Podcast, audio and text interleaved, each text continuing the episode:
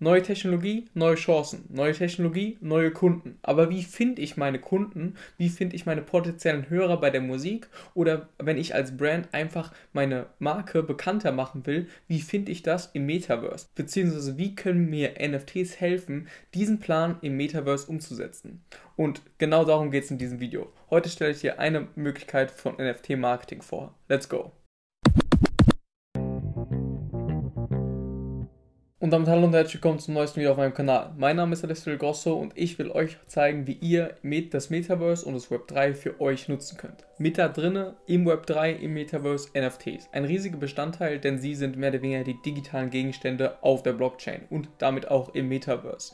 Wenn ihr nicht wisst, was das Metaverse ist, checkt den ersten Link in der Beschreibung ab. Das ist ein, ein Video, wie auch diese Präsentation, die ich euch jetzt vorstellen werde, was unglaublich gut für die Basics ist. Da versteht ihr, was das Metaverse ist, was das Web 3 ist und wie das alles so aufgebaut ist und was NFTs überhaupt darin überhaupt zu suchen haben. Checkt es gerne ab. Das Video gibt es auch als Podcast, also checkt das auch gerne ab. Einfach mal den Link in der Beschreibung. Da kommen jeden Montag äh, die neuesten News, Metaverse Monday, aber auch die Videos als Audio. Und ich würde sagen, wir gehen einfach mal rein. Ich habe eine kleine Präsentation vor, vorbereitet und zwar geht es ja heute um NFT Marketing. Wie habe ich das Ganze vorbereitet? Wir gehen heute mehr oder weniger ähm, auf drei Sachen ein. Die Crypto Wallet, weil darum dreht sich das Ganze. Ihr müsst verstehen, was die Crypto Wallet ist. Darauf das NFT Marketing und am Ende eine Conclusion. Also was haben wir gelernt und wie können wir das einsetzen? Aber wir gehen auf die Crypto Wallet, weil dieses NFT Marketing bezieht sich auf die Crypto Wallet. Was ist aber die Crypto Wallet? Die Crypto Wallet ist mehr oder weniger eine ein digitaler Geldbeutel, wo eure Assets drin sind. Assets meine ich Coins von Kryptos, also Kryptocoins wie Bitcoin, Ethereum und so weiter, aber auch NFTs, diese Wallet zu nutzen oder Geld von einer Wallet in die andere zu senden oder NFTs von einer Wallet in die andere zu senden. Das ist ein wichtiger Prozess und den erzähle ich euch kurz und knackig. Es gibt Person A, es gibt Person B. Jeder, der eine Wallet macht, kriegt einen Public Key und einen Pri Private Key. Die sind vergleichbar mit der IBAN, die wir kennen, wenn man eine Bankkarte hat, und eben dem PIN. Den PIN darf keiner wissen, auf die IBAN kann man Geld senden. Ganz einfaches Modell. Aber den Private Key darf wirklich niemand wissen, weil sonst bekommt er Zugang zu all euren Assets. Ansonsten gibt es aber jetzt den Prozess, wie sende ich Geld oder NFTs von einer in die andere Wallet. Diese Grafik beschreibt es ziemlich gut aufgrund der Kryptographie, also die Blockchain basiert ja mehr oder weniger auf kryptografischen Verschlüsselungen. Und diese Kryptographie ist eben ein riesiger Bestandteil der Blockchain, weil es das Ganze so sicher macht. Warum ist aber das Ganze so sicher? Warum ist diese Krypto-Wallet so sicher? Und das ist deswegen, weil wir einmal Person A zu Person B haben. Person A will eben einen Brief verschlüsselt an Person B schicken. Und das Ganze funktioniert auch mit NFTs, mit Coins und so weiter. Das ist mehr oder weniger das Modell, was im Hintergrund passiert und warum das Ganze so sicher ist. Person A schickt diesen leeren Brief normalerweise an Person B. Der ist jetzt aber nicht verschlüsselt. Was will sie machen? Die will diesen Brief verschlüsseln.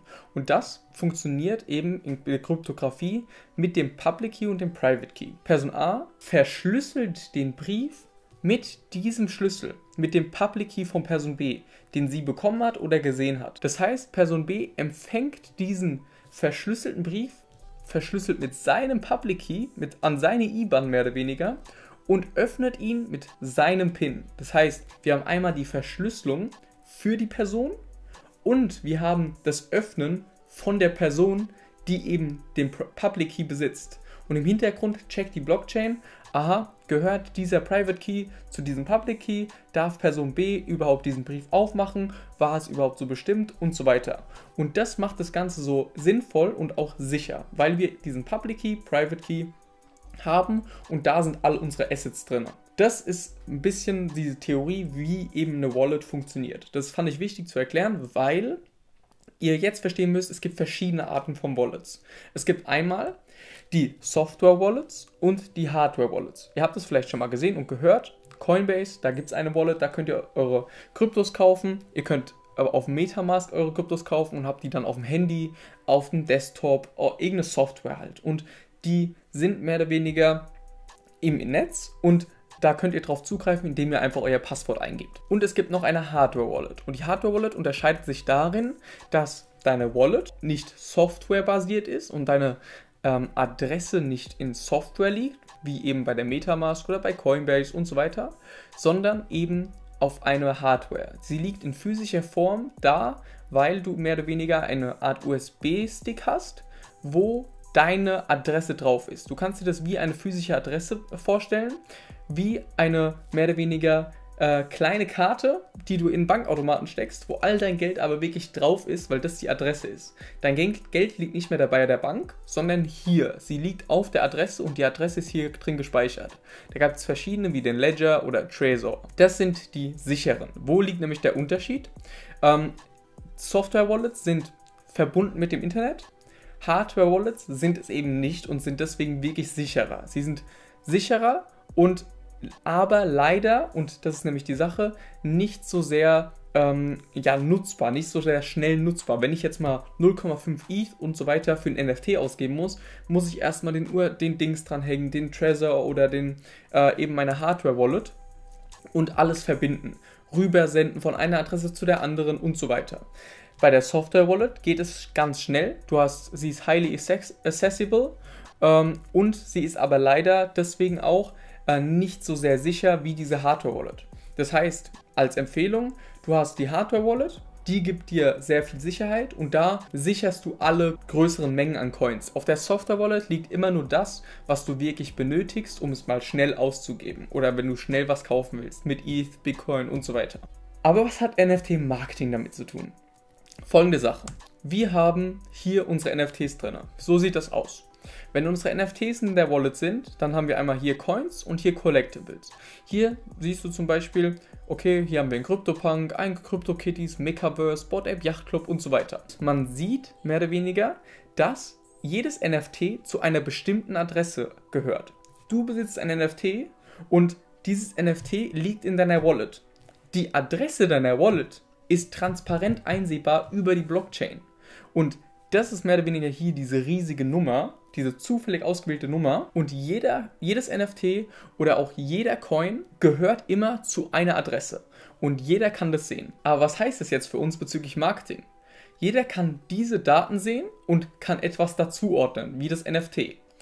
Bedeutet also auch, wenn ich jetzt ein Druckshop bin, der T-Shirts druckt und sage, ey, ich will jedem, der ein Board Ape besitzt, 5 Euro Gutschein für meinen Druckshop geben und ihm ein Design schon mal da drauf packen. Dann schickt der Besitzer dieses Druckshops dem Owner von diesem NFT an seine Adresse ein von sich kreiertes NFT. Man kann einfach von der einen IBAN auf die andere IBAN diese Sachen schicken und er kann es annehmen, muss es aber nicht. Es wäre ein 5-Euro-Gutschein zum Beispiel und damit lockt man ihn bei sich mit sehr, sehr persönlichen Sachen, wie, weil er ja auf dieses NFT eingegangen ist, ein T-Shirt zu drucken, wo sein NFT drauf ist.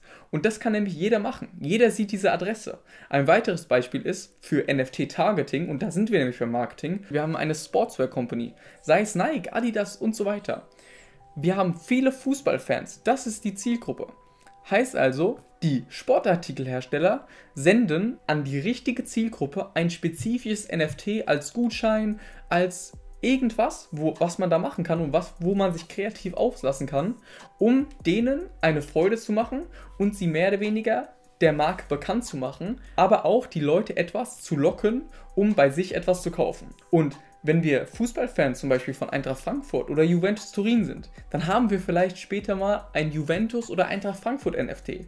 Und da haben Sportartikelhersteller natürlich ganz einfach, weil sie können filtern, wer hat ein Eintracht NFT, wer hat ein Juve NFT. Dann senden wir ihm ein Coupon für ein Eintracht Trikot oder ein Juve Trikot. Es geht wirklich um Zielgruppendefinition und dann dieses Rausfinden der Adresse und so weiter. Und das ist auch das, wirklich das Geniale bei NFTs.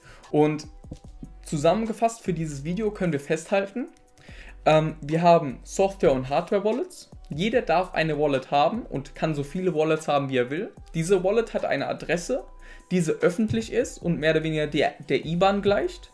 Aber wir haben auch einen Public und einen Private Key. Diese Verschlüsselung habe ich euch am Anfang erzählt und ist sehr sicher. Die Coins wie Bitcoin, Ethereum und so weiter und NFTs sind auf deiner Adresse bzw. auf deiner Hardware- oder Software-Wallet gelagert und sind da sicher. Und jeder kann deine Adresse sehen, deine Public Address sehen, wenn man zum Beispiel auf OpenSea geht und danach den einzelnen NFTs filtert. So, ich hoffe, ihr habt das bis jetzt hier verstanden, weil es ist ja nichts anderes, was ich gerade erzählt habe, wie The Wallet represents your interests. In Zukunft wird nämlich deine Wallet inklusive NFTs mehr oder gleich viel aussagen wie dein Instagram-Account. Wenn zum Beispiel dein zukünftiger Arbeitgeber irgendwann nicht mehr auf dein LinkedIn oder Instagram geht, um zu schauen, was bist du eigentlich für ein Typ oder was bist du eigentlich für eine Frau, wie tickst du, was hast du für Vorlieben. Nein, er geht einfach in deine öffentliche NFT-Sammlung und schaut sich an, was du für Interessen hast. Und da geht es wirklich tief rein. Aber wie bei Social Media auch, es gibt die einen, die es zeigen und es gibt die anderen, die es nicht zeigen.